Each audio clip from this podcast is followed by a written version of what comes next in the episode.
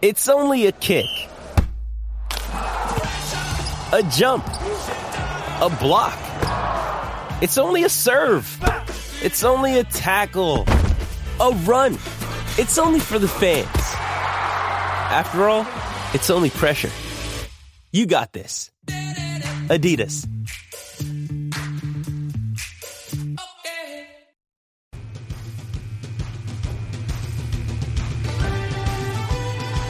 This is Irish Illustrated Insider, brought to you by IrishIllustrated.com. I'm Tim Prister with Tim O'Malley and Pete Sampson. It's Wednesday, July 25th, and guys, we are eight days away from a press conference with Brian Kelly on Thursday, August 2nd, and then in nine days, we'll be going to Culver, Indiana.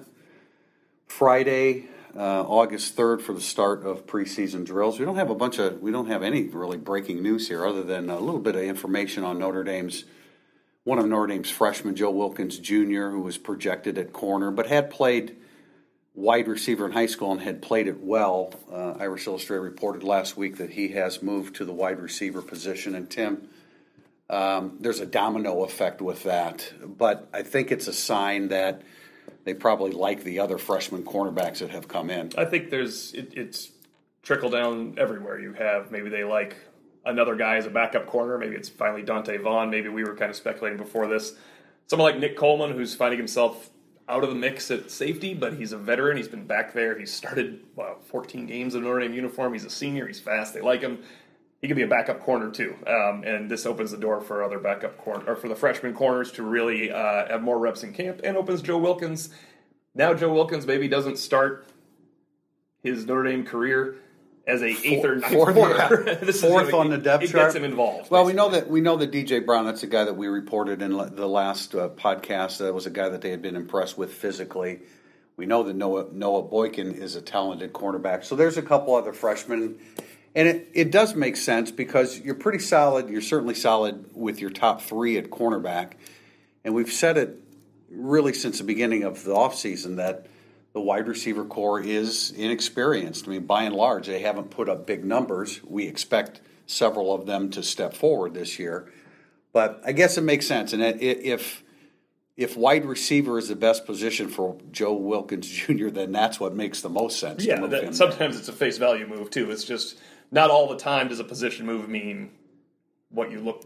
It's not always like, oh, he must be doing well there. They didn't move Deon McIntosh to wide receiver No. as a freshman because they thought he was going to be a great receiver someday. They needed. No, a that's receiver. true, but but you could conceivably look at this and say they think Joe Wilkins' best position Oh, is wide receiver. Yeah, I mean, for this for the sake of this year, we're talking about Notre Dame's seventh or eighth Yeah. best corner is now their eighth or ninth best Right, receiver. right. So there's not much to that. There are more reps for the seventh or eighth receiver though. Than yeah, I mean, I. I think the the Wilkins move, if you're looking for a, a more immediate impact, it was part of the reason they declined T.J. Sheffield uh, earlier this summer because they knew they had another receiver to go with Austin, Lenzy, Keys, Micah Jones. So that's that's five receivers in the freshman class, which is a bit of an overload. Plus, you have uh, Cam Hart committed for next year. That's six over six over two years is a good number. Um, you five and one is a little bit unbalanced, but And they'll probably get an. I mean, they're looking for one more receiver. yeah, I mean, technically but it don't lose has to be anyone. somebody good. Yeah. you know, it's not T.J. Sheffield was not at that level. Um, you know, Joe Wilkins is. I thought his film. I thought he could have been a good corner or a good receiver. agree. I mean, I like I liked him on both sides. It, I mean, I think we, a lot of times we watch tape of guys in high school and you're like, oh, that guy is certainly going to move to this position. With Joe Wilkins, I, I don't. I didn't feel one way or the other. Right. I think you know. I mean, what I, I liked his. You like when you see that kind of size of corner, as long as they're fast enough and quick enough, and they can play that position. So that was one of the things that I liked about uh, I liked about him at cornerback. And we know that. I mean, this this offensive coaching staff they like bigger receivers. I mean, they, recruit bigger receivers, and uh, there are going to be several prominent bigger receivers uh, at the forefront this year. So um, I, it, it makes sense on a couple levels, and I think your point, Pete. T.J. Sheffield just did not make sense at that point. I, he catches the ball very well, but he doesn't have great burst off the line of scrimmage. It just didn't make sense. Well, I think one of the re- you mentioned Notre Dame likes bigger receivers. They do, but I think they would prefer bigger receivers who can also run. Well, and, of and course. Joe Wilkins fits Yes, that group, yes. and that's why when you watched him, you thought, well, this could be this guy could be a corner because he has really good speed. Whereas like Miles Boykin, um, you know, Javon McKinley, you're like they have to be a receiver. They can't be a corner. They don't have that kind of quickness. Where I think Joe Wilkins kind of does. So it's it's an interesting move for 2020. Um, won't have a lot of impact on 2018. I think Joe Wilkins will be one of those four game redshirt type guys who helps out on special teams uh, at a minimum. Maybe they burn a year on special teams if he's like one of the best guys, but they really should have about a dozen guys they can pick from and then maybe preserve a year across the board. Have you? Ha- I I have not heard any more about freshmen. You know, necessar- after our last podcast, that necessarily have stood out. Um, have you heard any other names beyond what we offered last time? Um, so last time we talked about DJ Brown, right? We did. We talked that. about and Franklin. Um, I haven't heard really anything about Franklin, um, but DJ Brown I have heard very positive reviews, just like how physically well he's put together. Um, Derrik Allen, I heard, is this guy going to grow into a linebacker? Um, he's probably not getting any smaller, and he's a pretty thick kid as is. So that, that was a little bit interesting because I think when Notre Dame recruited him, you're like, well, this is a top 100 safety. Um, Houston Griffith, I've heard, nothing but don't be, don't be surprised if he starts. right. Uh, and then C'Bo Flemister was a guy that I had heard was just incredibly quick in short spaces. I think to the point that it surprised the coaching staff a little bit. That's too. really interesting because I don't think most people would think of him as a you know as a speed running back. And I he's, was he's probably he's probably not a speed running back. He's a quick running back, and he's definitely a north south runner, which is something that I think Notre Dame really needs um, in the short term as well as the long term. So that's um, you know that's a real positive with him. Um, before we get into questions in the second segment, we've been working our way through the schedule, and I don't think we're going to end up timing this well because our next podcast, by the way, will be on Monday, August 6th, after, after we've had a chance to get together with Brian Kelly and, and, and witness a practice on Friday. Of course, we'll do an instant analysis after the practice in Culver on Friday, August 3rd. Our next podcast will be August 6th. But um, the next two teams in, in evaluating here for the season, games number what nine and ten, I guess, are Northwestern and Florida State. And I, I want to go on record.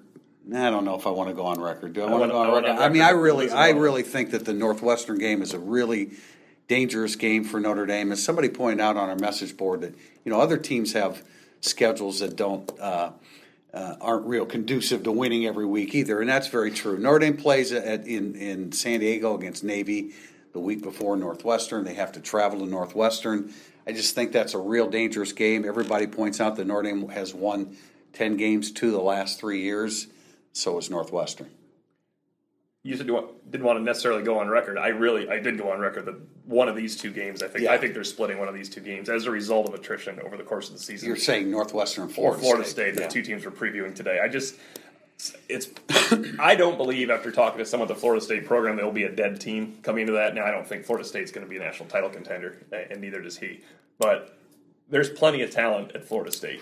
Uh, if you take to the coaching, eh, you know, the first year bumping, they needed a coach. They just need a culture change. It has nothing to do with Jimbo Fisher not being a good coach. He couldn't be there anymore. It was really hard. Sometimes you just have to make the change. right, and that's pro- it's probably been that way. Although you know He the probably seven should have gone out with Winston. Honestly, Yeah. once that once that It's, that's what I was going to say. It's been that way for more than one year, but of course they went seven and six, and so that exacerbates the the situation. it's a, this is the this is the attrition part. Look, Notre Dame. It's the first two games of November. It's the first two games of November after traveling the West Coast. If they get through these games, you're looking at a contending Notre Dame team, right? Because you can you, Syracuse, no matter where the game is played, there's no excuse to lose to Syracuse. Now, is it worse that it's there? Yeah, it, it affects the next week probably. These are the two tough games where it is peer-ish teams. I think everyone has Notre Dame at face value better than Northwestern and Florida State. Whether it's a lot better or a little better. Just a little bit better than Florida State, or maybe just you think they're better than Northwestern. Look, Notre Dame should be better than Northwestern, right? I know they won ten games last year too, but Notre Dame should be better. It should be, but Notre Dame the course of didn't. Notre. Dame didn't hold opponents to 3.2 yards per carry like Northwestern did, and basically their their front seven is back. I, I mean, I think Northwestern talent wise, I think a lot of it has to do with, and I'll jump back into Florida State, but I think a lot of it has to do with the health of Clayton Thorson, who, who tore an ACL uh, late in the season, and you know who knows exactly how ready he'll be. But in terms of Florida State. Um, you know, Willie Taggart repairs programs. He did it at Western Kentucky, he did it at South Florida, and he was in the process of doing it at Oregon when they went from four wins to seven wins in, in his first year. But they only have four starters back on defense. And to your point, Tim, there's no shortage of talent at Florida State. We understand that, but they are very inexperienced. They're very inexperienced at the second level at linebacker, um, and just four stars back. I know their D line's very good. Their special teams are very, very good. We have I have them second behind Stanford in the, the first rate series. Levonta Levonta Taylor, uh, their cornerback is very good. There's talent there. There's no doubt about it. And Francois will be the quarterback, from what you understand. Yeah, correct? from what from talking to someone close or basically inside the Florida State program, it's the fake quarterback competition that you sometimes see around college football. So Francois, if healthy, is the starter. Um, they want to run super. They want to go super fast. Taggart obviously wants to go very fast, up tempo. Doesn't have to be 90 plays, but they are definitely going to be in that 85 play range. That is the goal, 83, 85 plays a game. Yeah, there's they have running backs all over the place. The offensive line is just supposed to be better by default. Now you have to wonder if that's going to work out. But it, you know, changing line coaches and going to the spread, they're utilizing that to get their athletes in space. Oddly, just talking to this, this guy, very close to the program every year, says it's the worst linebacking corps he's ever seen coming back at Florida State. He said it's not even Wake Forest level, and I don't think he was giving Wake Forest a compliment in that. Like they have gotten better, but he said five corners can play. They rotate three deep on the defensive line, so that can mitigate what you have at linebacker. they have, they just have no experience. They just don't have linebacker. anything, no experience at linebacker, and they don't really like what they have, and that's that's kind Oh, of a rare thing to, for people to admit. That's a bad Like, combination. Usually, it's like, well, we'll have a lot of young guys. We're Yeah. sure it's like we don't have anything at linebacker, man. So And they uh, are young at wide receiver too. So Francois and or Blackman is going to have to get in, in sync with those guys. I mean, it's definitely Francois. I mean, Yeah. the from what I saw of Blackman last year, it was not it was not good. He I got mean, he got better by the end of the year, but he was really bad the first couple yeah. months. Um, so between Francois and Clayton Thorson, I mean, you have two quarterbacks who really got medically dinged last year. Uh, got lit up. one one missed the entire season, one missed the entire off season. So it's I but O'Malley, I think I agree with you that Notre Dame splitting these two is feels likely-ish to me.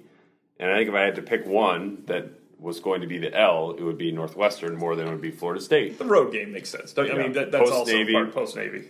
Uh, Yeah, I, I mean, I'm on bo- I'm on board with you guys there too. I mean, I, guess- I, I, I you know, I North. I, I just want to. I, I, the impression, of course, is that Notre Dame is superior to Northwestern, and I don't. I think they're a better team. I mean, man for man, but I wouldn't say that they're superior to them. When I look on the defensive side of the ball, the way the way it's broken down in my rating system, I, at Michigan's one, USC and Notre Dame are virtually tied, and then it's Northwestern on Notre Dame's schedule. So, um, you know, by that stage, I, I would imagine Brandon Wimbush should be, uh, you know, playing good football and should be a fairly experienced quarterback by that point. Or- but or again, not playing. Well, Yeah. well, that, you know, that- yeah, but going. coming back from He won't San Diego, right? He will not be scuffling through the season at that point. Right. he will, yeah, he would probably be removed if he was scuffling at that point. But you know, we I think we all expect him to get a lot better. But that's just a really tricky game, and I agree. I mean, I, I think these two games right here, before you get into the last two games of the season, it's going to be very difficult to sweep those. My whole point of Florida State is let's say they get. and I agree with you guys. Northwestern, if you're picking a loss, is more likely it's on the road. First of all, right after Navy, they don't play well after Navy. They don't play well on the road. It's kind of an easy, and it's a good team. It's kind of an easy pull. They get through it. It's not going to be easy. So you're getting through Navy and you're getting through Northwestern. That's not when you want to face Florida State's athletes either. Right. I don't think that Notre Dame has, you know, in years past, it seemed like they would come out of the Navy game always banged up. I'm not sure that that has that necessarily Just that they happened in recent lose. years. Yeah, no, I They know, I lose know, I realize game, that. so no yeah, what And it the, is. the good thing about Navy, of course, is two weeks preparation, which I think, all things being equal, with any opponent, that's probably the best opponent for you to have too. Yeah. Obviously, there are teams that are a lot more talented than them. in fact, you even point out they're 13th in the talent rating, but that's just that's Navy. That's the way it is. I would. Here's something that I think is worth considering on Northwestern as we talk about Notre Dame's schedule. This is a seven-game stretch: Michigan at Michigan State, Nebraska at Rutgers, Wisconsin, Notre Dame at Iowa. Yeah, it's. I mean, So they're I gonna lose mean, to I- they're gonna lose to North- Iowa, is what you're saying. right? Northwestern is going to be limping into No doubt. Yes. the Notre And- Dame and- game, and probably what- more than Notre Dame will have that's played. that's Navy. probably true. And and who's more physical the week before you play Notre Dame than Wisconsin, right? Yeah. Yeah, I mean, for Florida State, the two games before that, Notre Yes. Dame are Clemson at home, at NC State, and then they Two back to back. they go up to Notre Dame. That's not a team that's going to be peaking at that point of the year. Either. Yeah. I mean, that's No, it's a good point, and we, we focus so much on Notre Dame. And the last the last segment of the first rate series is going to be scheduled, which I'll have here in a few days. And um, yeah, I mean it, it it plays a role. That's why it's the tenth aspect of that that series of stories because it plays a significant role in the outcome of a team season. So you guys are both saying 12 and 0 now?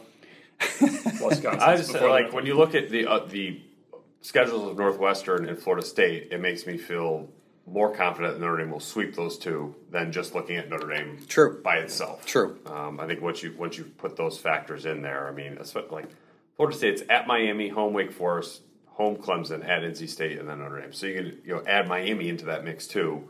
Um, that it feels like there's a pretty good chance Florida State might be coming to Notre Dame, and they would be five and four, six and three. Six and three sounds a little more. I, I don't. Six and three, Florida down. State coming to Yeah, South that- Bend yeah. in November. Like, uh, It's a little different if it's seven and two than six and three. Yeah. You're right about that. Yeah, I think a lot probably will be have already been taken off the table for Florida State by the time they come to Notre Dame. Really, your point, and this I think is relevant for Notre Dame fans. When you watch Florida State against Virginia Tech in the opener, might not be the Florida State team you see when they play Notre Dame eight weeks later. I'd say there's a high, high likelihood of that, and that's that's significant. So, All right, that's it for segment one. We'll be back with segment two with questions from our readers.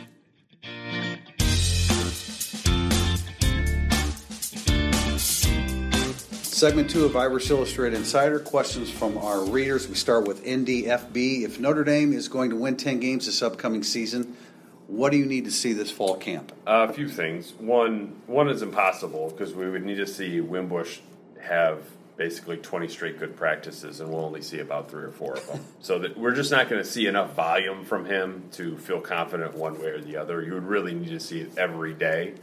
Um, I would need to see some, I guess, what would describe as like question mark type players really beat more established guys. Like I would need to see Jafar Armstrong shake Te'von Coney. I need to see Chase Claypool with the ones. I need to see Houston Griffith with the ones. I need to see Cole Kmet look more like Kyle Rudolph or Tyler Eifert.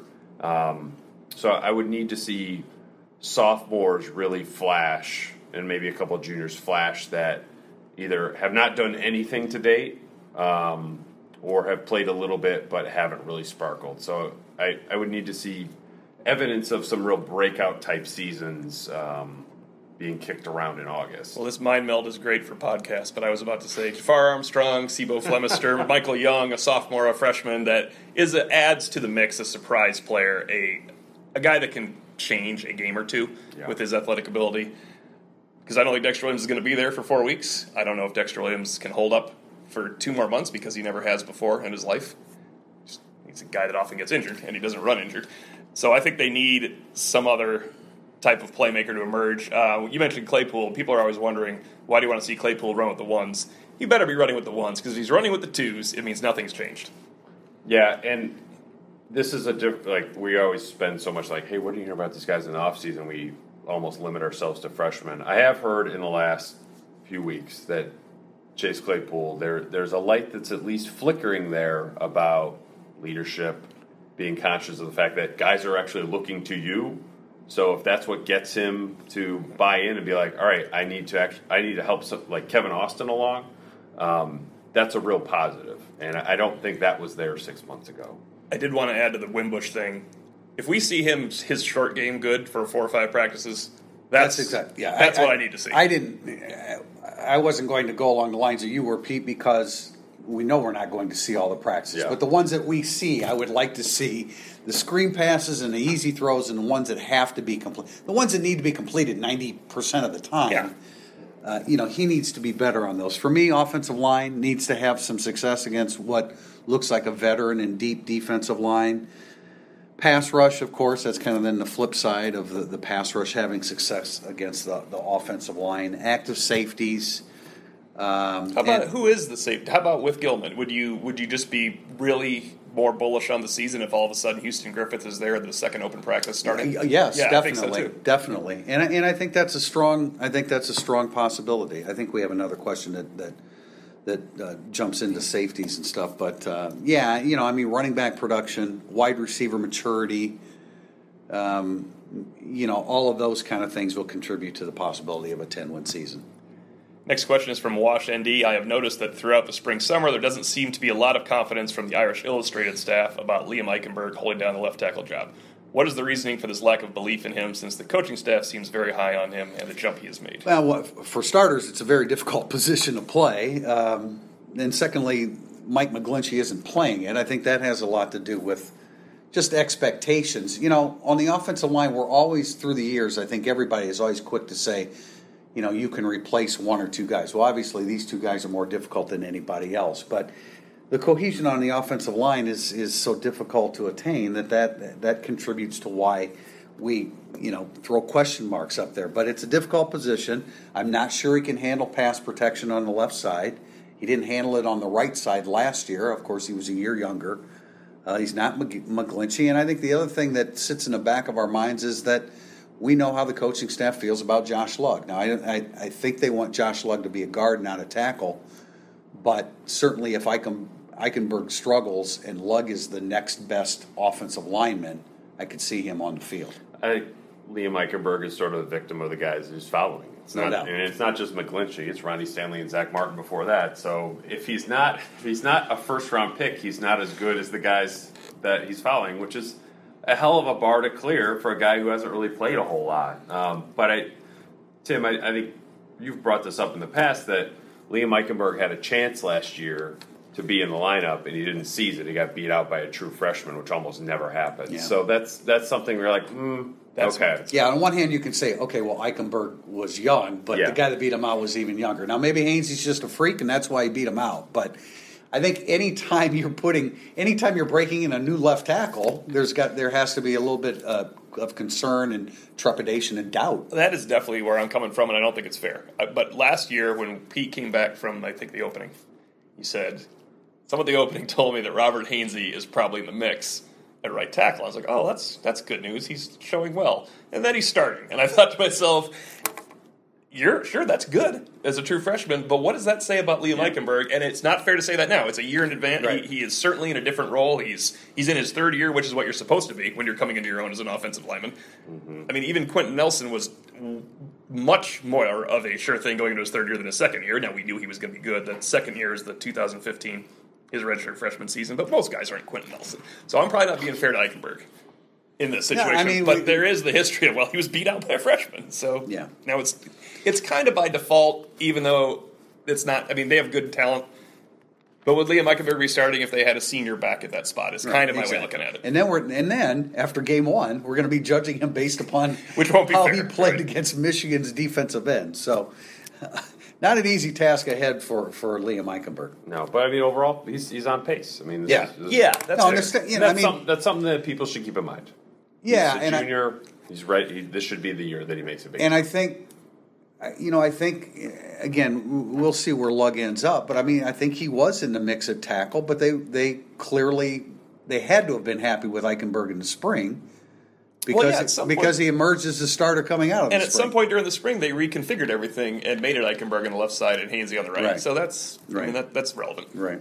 All right, next up, Doc Irish. Other than Joe Wilkins' move to wide receiver, are there any other position changes that we know of or anticipate? I I'm not aware of any. I I kind of expected. I know Notre Dame recruited Justin Ademilola as a weak side defensive end. I think his game and his body and physique say strong side defensive end, but there's a need to fi- at least to fill out the depth chart on, at that weak side spot because you have Daelin Hayes and you have Julian Okwara, and the third guy is, is Kofi Wardlow, and I just did the the uh, A to Z on him uh, earlier this week or last week, and and um, you know, he came. He was listed at 230 on his recruiting profile, but Notre Dame listed him at 210 pounds when he came in. So he's had a long way to go. He's very inexperienced. Only played two years of high school.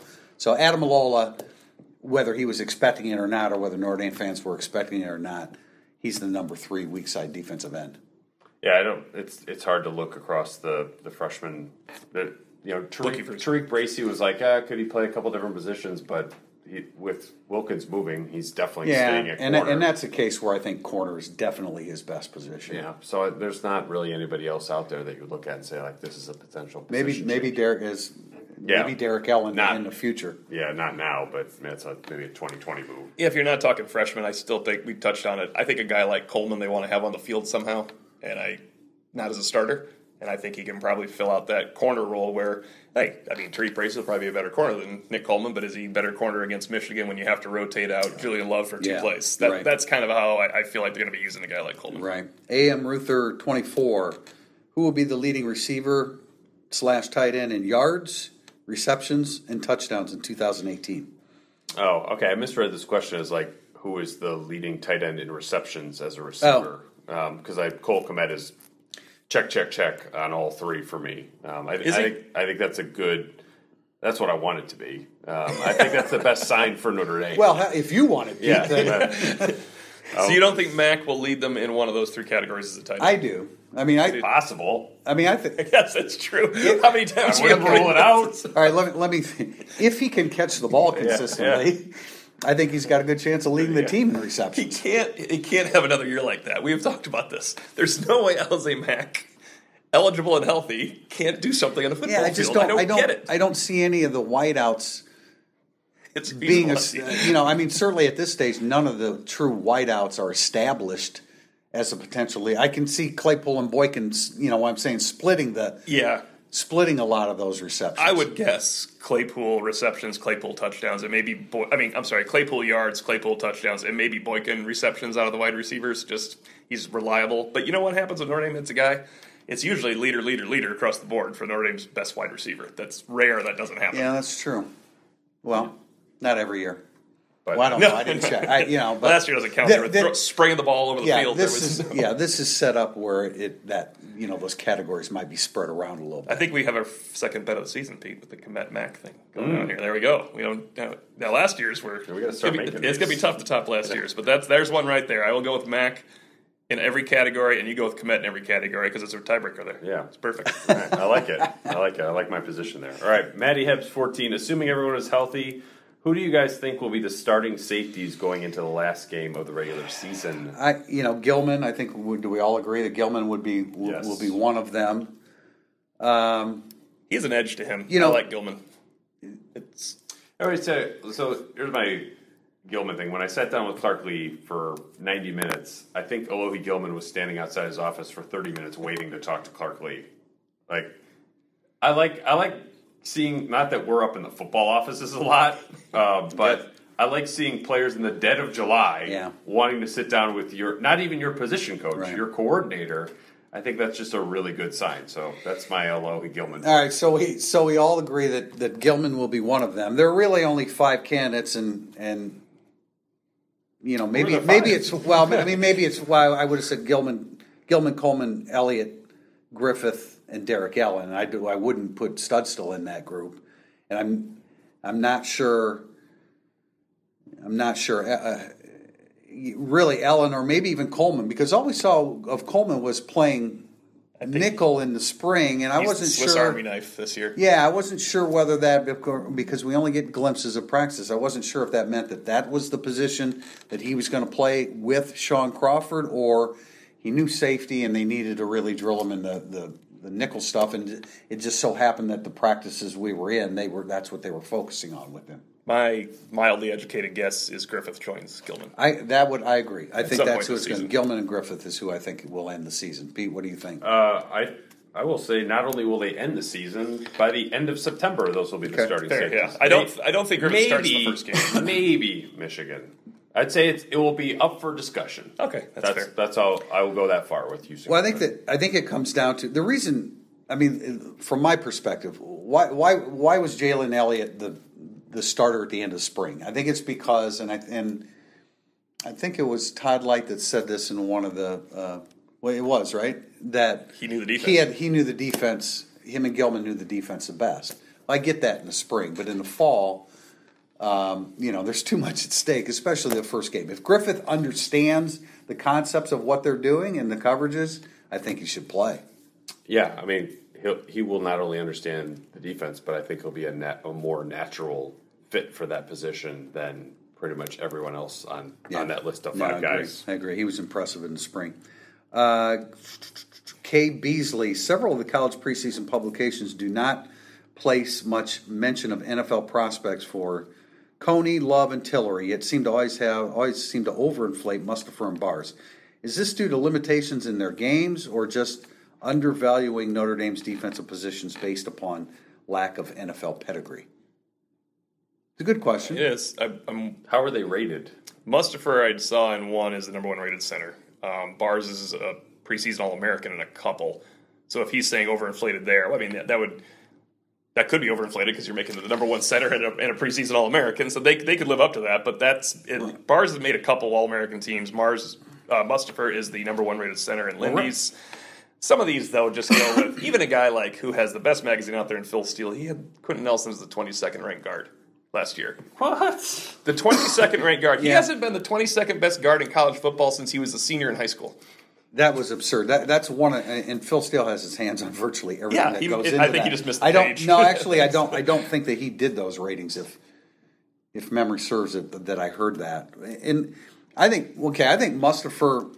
I think Mustipher's a, a, a really good NFL candidate, but as long as Ross Pierschbacher is playing center for Alabama, Right. can't, I can't I can't put who I loved coming out of high school. I, I was really hoping the Notre Dame would get him. I, I I can't see how Mustipher's the best center in the country, but I think he's among the best. Here's how I view this. I don't know if you guys, um, I don't, Prister, I know you've done sort of the Keith Arnold, Doug Farmer, like they sort of solicit the top I'm- 25 I'm doing players. that this year, yeah. So I, I sent mine in already, and I had Sam Mustipher number one. I, I think he is Notre Dame's best player I have him number three Pound for before pound. sending it in. Yeah. over Coney Trent, obviously over everybody because I have him at number one. And I, So you're taking measurables into consideration. I think the impact on this season. Um, This is not NFL, by the way. How You're- good he is relative to his position nationally. Um, you know, is he going to be the highest draft pick under these guys? Maybe. Maybe Um, he's a center though. I don't and think those- I would put him ahead of Tillery just based on me- Yeah. on the measurables. Tillery is unique, and um, I think Mustipher is just really good measurable wise. But I do think just in terms of who is Notre Dame's best player, Sam Mustipher would get my is got my vote this year. Yeah, I, I, I, I haven't done a, a rating. I would put him right up there. I've been high on Mustipher since the spring. I think he's going to have a great senior year. Uh, but as it relates to the question, you know, here's here's the thing. I mean, Julian Love, as great as he was last year, and I mean, he's a football player. I don't care what the, Yeah. the 40 time is, but the NFL will care about the 40 time, and he will probably not impress them too much with his 40 time. Coney's undersized. I don't know that that really matters anymore uh, with, with inside linebackers. If you can play and you're tough and you're big and you're in great shape, and he's he's all of those things, big meaning built well.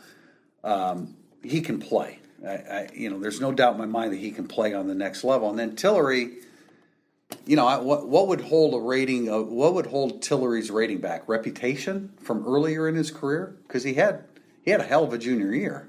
Yeah, he had, even had a good year. I mean, statistically, if you're just projecting forward, that you would assume he would get better statistically. We know he had nine tackles for loss, right, Pete? So you could um, not nine point five, but you could kind of project him getting better, and that's not even to the way we know. I think Notre Dame writers and fans know more about Tillery than the national guys do in this instance. No one knows he's graduating. He's only concentrating on football for the first time in his life, right? Except for everybody that's around him every day. They don't know that he is a guy that Brian Kelly has often said well, now he doesn't have distractions, and that's the kind way of saying focus on football. He gets to focus on football, and I think that's part of the reason we see him taking a step Yeah, forward. well, the, f- of the five players listed in this question, four of them graduated.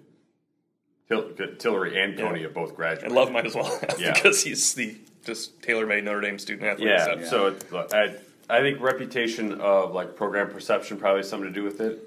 A Notre Dame offensive lineman is going to get the benefit of the doubt in the same way a Clemson defensive lineman is going to get Yeah. the benefit of the doubt, or an Alabama football player. You know, it just So Bars is the one getting the benefit of the doubt right here, really. Yeah, yeah. Bar, if you're said like who's maybe the the national perception of these five players, whose doesn't match up or who's overrated based on what we've seen, I think we would probably all go with Alex Bars there. Like good player, all American player. I don't think that we've seen that. Uh, I, I agree, and I want to see the first and foremost. I want to see Alex Barr stay on his feet. Stay on your feet. You can't block when you're on the ground. Stay on your feet. He'll be. He's huge. He's massive. He's as wide as he is tall.